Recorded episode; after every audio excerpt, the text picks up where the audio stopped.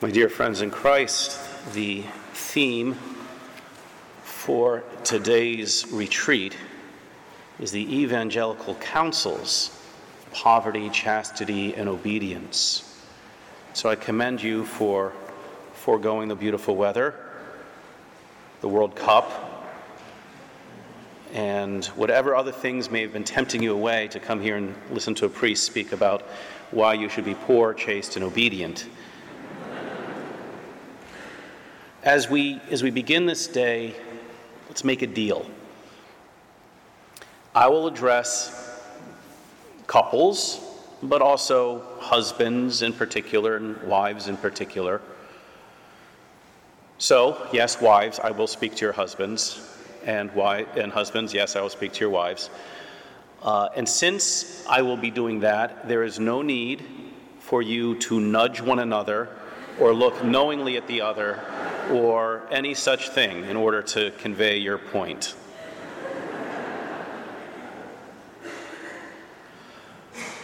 Years ago, a friend of mine hosted a talk, and it was the Evangelical Counsels Poverty, Chastity, Obedience. Are you serious? And that might be your response as well. We know that men and women religious vow these three things. They make a radical commitment to live poverty, chastity, and obedience. But the church has always been clear that these three evangelical counsels, we call them, are, are meant for all the faithful, not just for men and women religious. We are all meant to strive to live these. What is their purpose?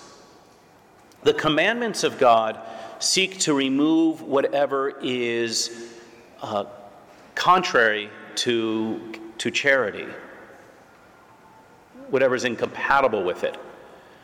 But the counsels are meant to remove what hinders us from growing in love. And so they are not burdens or just impositions, but they are things that we strive to live so that we can live charity better. And within the context of marriage, that means so that you can live your marriage, your marriage vows more deeply, profoundly.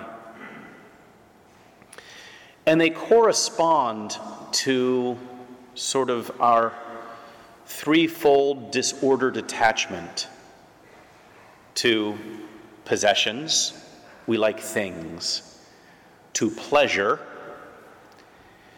and to power. There are some philosophies, even religions in the world, that will look at these inclinations of fallen man to accumulate everything he, he can, to get as much pleasure as he can, and to get as much power as he can. And certain philosophies and religions will encourage that. Say, yes, go for it. And even though it's not an articulated philosophy in our culture, that really is the attitude of, of our society and culture. And in contrast to this, our Lord exemplifies poverty, chastity, and obedience, and by his example, he exhorts all of us to live the same, according to our state in life. If you're a Carthusian, it's going to be lived one way, Dominican another way, Franciscan, parish priest, whatever else, but we are all called to live these where we are. The church says in Vatican II that in speaking of the church's holiness and how that the holiness of the church is supposed to appear before the world, that's what evangelizes. We hear all this talk about the new evangelization. What evangelizes is holiness. That's what the world desires and deserves to see. And so Vatican II says, in a very special way, this holiness appears in the practice of the counsels, customarily called evangelical. This practice of the counsels, under the impulsion of the Holy Spirit, undertaken by many Christians, either privately or in a church approved condition or state of life, gives and must give in the world an outstanding witness an example of this same holiness. That holiness lived in love for one another. And so before we get to the first, let me just some rules that apply for all of them. There is an element in each one of detachment and attachment. We detach from certain legitimate goods that we can tend to use as, as substitutes for self giving, and we can tend to use as ways of self medicating. We can use these things as means of self autonomy in order to control. And so we need to detach from them. And we detach from them in order to attach to the things of God. And so these are meant to rid us from or what hinders us from growing in charity and to make us more dependent on our Lord. We don't like that, do we? To be more dependent. We just celebrated our Independence Day.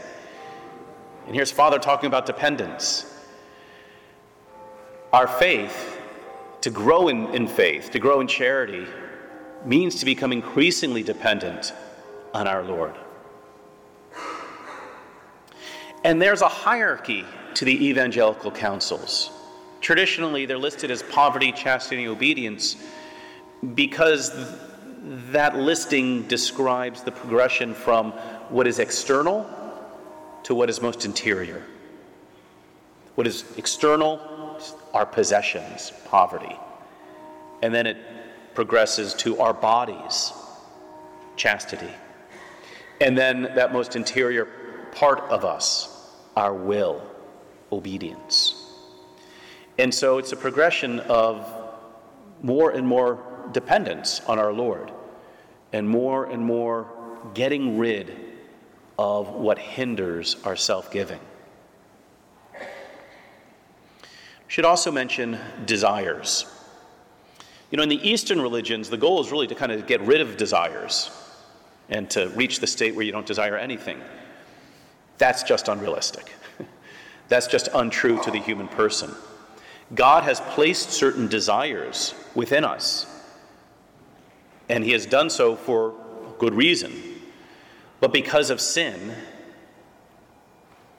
those desires uh, can become disordered or they, they get off track. The evangelical counsel sort of sort of brings them back into line, tames them, so that we are given the grace of good desires. So that what we desire is in accord with what our Lord desires for us. And so, first is the counsel of poverty.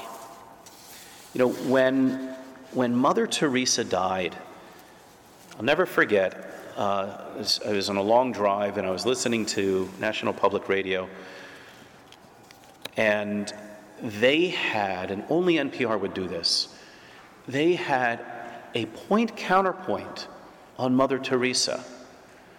Uh, Christopher Hitchens took, of course, you know, the, the position that Mother Teresa was, was actually a very bad person. And Cardinal Keeler took the controversial position that all things considered, in the grand scheme of things, she wasn't that bad. Uh, his was a very easy you know, position to take. But Christopher Hitchens did, he was fascinating to listen to because he actually had a very good point. He just had the wrong conclusion about it. And he observed how Mother Teresa, and this is why he didn't like her, she was not interested in, in economic reform or reform of society or any big reform like that. He, she was interested as being as poor as the ones that she served. And he was absolutely right. Mother Teresa was not just serving the poorest of the poor, she was striving to be poor at the same time. He was right on the money. The only problem is he thought that was a bad thing. The world sees poverty as just something to be eliminated. And of course, there are cer- certain forms of abject poverty that we should strive to, to remedy. But we see poverty actually as a virtue, as something to be cultivated, to be embraced, not a the poverty of living in squalor or a, a, the kind of poverty that offends human dignity, but that kind of poverty that is detachment and freedom from the possessions of this world. And all three of the counsels can be understood through this lens. We detach ourselves from possessions and then actually from our bodies and detach ourselves finally from our will.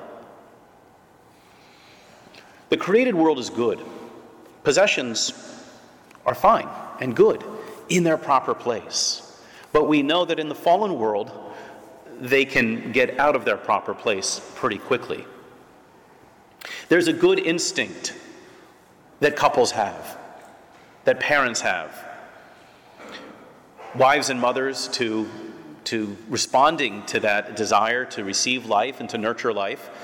Uh, it's, it's good to you know, have a home, right? Uh, to furnish the home, to have the home be someplace that is pleasing and, and nice to be. Uh, and that requires private property and it requires owning things. There's nothing wrong with that. That's good. Husbands and fathers should have that noble and good desire to, pr- to provide and to protect, to give their wives and their children what is necessary. And not, necess- not just what is necessary in a sort of a stingy way, but what is necessary for them to live and to live a noble life in this world and to grow in character and virtue. But these desires, because of sin, can become distorted. And instead, and so instead of just kind of providing a good home, there can creep in to uh, to perhaps a mother's mind or a wife's mind the, the, the need for more, or why don't I have as much as the person next door? Or, yes, what I have is good, but boy, I could have something even better. And these desires have a way of kind of snaking their way around our hearts. And husbands, of course, and fathers can fall into the trap of just wanting more things. And we meant we like gadgets, right? Uh, and just more things for the man cave, right? No, nothing wrong with that in and of itself, but then it becomes a distraction. And the danger of all of this is that these possessions or the desire for them can gradually, but almost certainly, direct attention away from persons and just to things. And that's the danger we always run into in general, it's, it's the placing of comfort and perhaps even luxury ahead of the family being together. A home, a good income, clothes, food, all of those things are good and necessary, but we know, especially in our culture, how they can distract from what is more necessary, which is persons and relationships. And I know what you're thinking. Father, I wish I had more things to distract me. That, that would kind of be nice. Maybe a, a better income or a bigger home. And perhaps, and perhaps the Lord desires that for you. But there's always that danger of these things supplanting the more important ones. And we see this also in parents confusing what their children need and what their children want, or rather, what they want for their children. Uh, it is good to give children what they need, but it's not good to give children whatever they want, and it's not good to give children just what is necessary to keep them quiet. So, poverty is the weapon by which we do two things. First, we fight against the disordered desire for more things. And we fight against that attachment to things. There's no more certain way of taming that desire and, and disciplining that desire than, than to part with some of what we have or to forego a purchase which we could actually afford. And second, by doing that, we free ourselves more for service of God and neighbor. How many people are inattentive to those around them because of the possessions that they have? Because of what's in their hand, right? the, the screen in the hand, keeping them from being attentive. And right before I, uh, right before I, I, came here, somebody sent me a, a piece, uh, some research showing that that those who combine their incomes, those couples that combine their incomes, are less likely to get divorced. It's one of those sort of discoveries of research um, that didn't really need research, did it?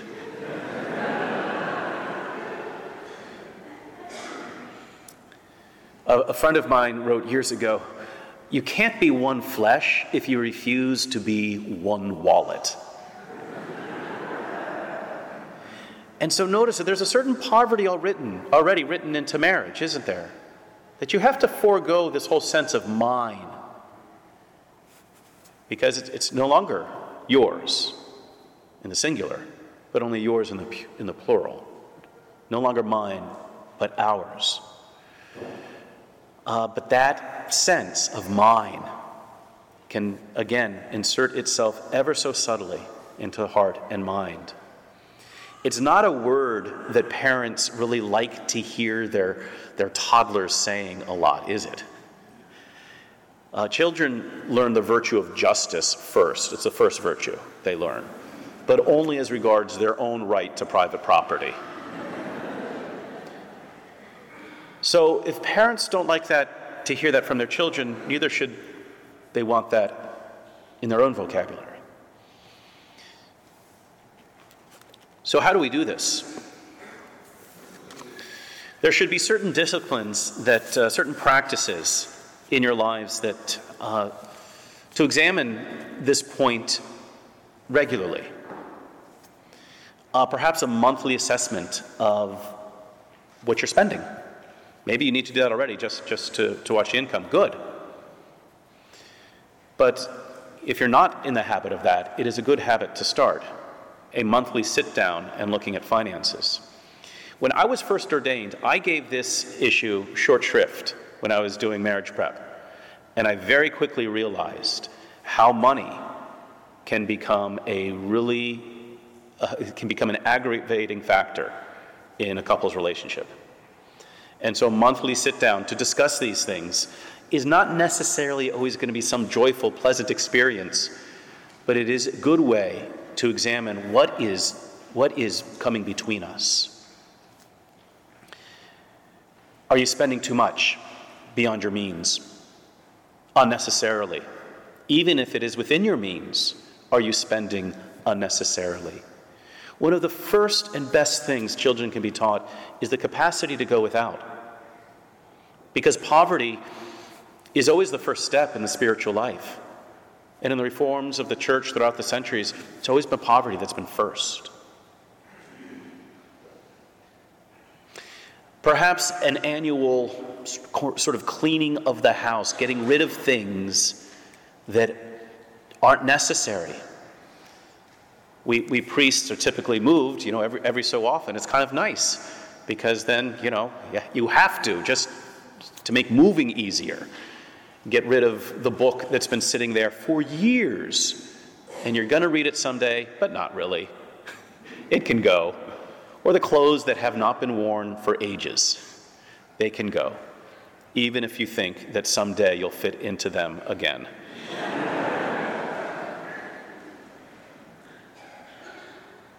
Examine your giving to the church and to other charities, tithing. It is one of the most important principles for, uh, for our faith. We would all agree that the spiritual life is more important than possessions. But how do we make that real? We make it real by our giving, we make it concrete by our giving. And the Sabbath, which may not seem to be immediately related to this, but of course the Sabbath is originally you know, commanded uh, because the Israelites were forced to work all the time just to survive. And the Sabbath is a command to rest and trust that God will provide. And so examine the Sabbath rest. Perhaps no email, no business on the Sabbath, a way of trusting. Do that as, as, as much as you can without getting fired. But observing the Sabbath, because that is a way of detaching from the pace of the world and attaching to God's schedule. And let me press this point of poverty a little further or deeper. Blessed are the poor in spirit. Purpose of our poverty, of that, that spirit of simplicity that should animate all of us, is to go deeper in our spiritual lives and to realize and to live a poverty of spirit. At the core of freedom and self giving is the acknowledgement of one's own poverty. And then, even more, making oneself poor. So, being poor means acknowledging our poverty, our lack of talents, our lack of gifts, of ability, of competence, our insufficiency. None of you is capable of living marriage. None of you.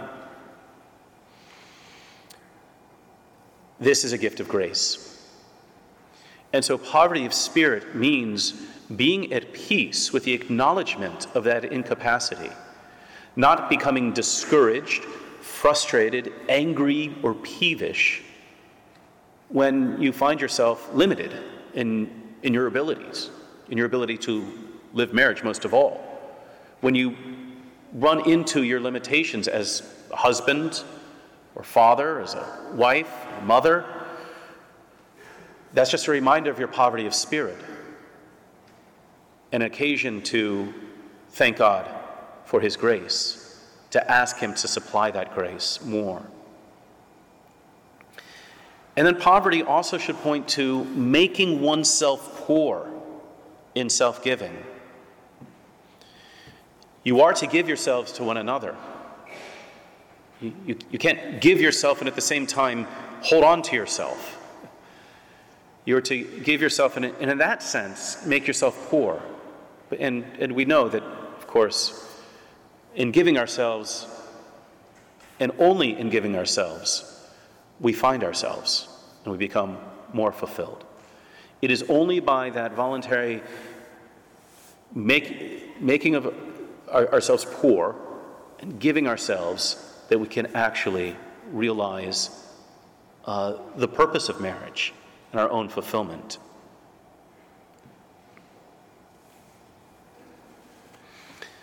We close just by mentioning the poverty of Joseph and Mary. When they present our Lord in the temple, St. Luke makes mention of the sacrifice that they bring, which is uh, the sacrifice of the poor. It's a sacrifice that was prescribed for those who could not afford to bring, to, to sacrifice a lamb. And so it's an indication to us that they were not among the wealthy, they were poor. Not poor in an undignified sense, but poor in the sense of, in the, in the world's estimation. But we find in them no frustration or anger about that. We find in them no, no lack of dignity. And even more, what we find in Joseph and Mary is a making, they make themselves poor. Uh, Joseph is at peace with his poverty that he is not equal to his wife. He is at peace with his poverty. He's not equal to his son. His incapacity to provide for them and his need to rely on God the Father. He's not angry, upset, or resentful about it. He is content to have that poverty of spirit and to rely more on the grace of God. And Our Lady, of course, is the one who is poor, in the sense that she is, as Caryll Houselander describes her, that, that chalice, that empty chalice waiting to be filled. She empties herself. She, she is free from all other riches, precisely so that she can be enriched first by God's grace and then by the conception of God's own Son. And so we see in them already sign of this evangelical counsel of poverty and its blessing for married life. There are no things to get in the way of persons, but it was Joseph and Mary and that relationship. It was in the context of that poor marriage that our Lord is born, himself poor. So as he is here under this poor, this poor form of bread, not in any big noble way, but in the simple form of bread, ask him to stir up in our hearts this appreciation for poverty of spirit, for that simplicity of life that we are all called to live, that we can come to resemble him more and more as He is here before us in the Eucharist, and so that you, as couples, can more and more come to resemble Joseph and Mary in their attention to one another, to their marriage, to their child, and not allowing the things of the world to interfere.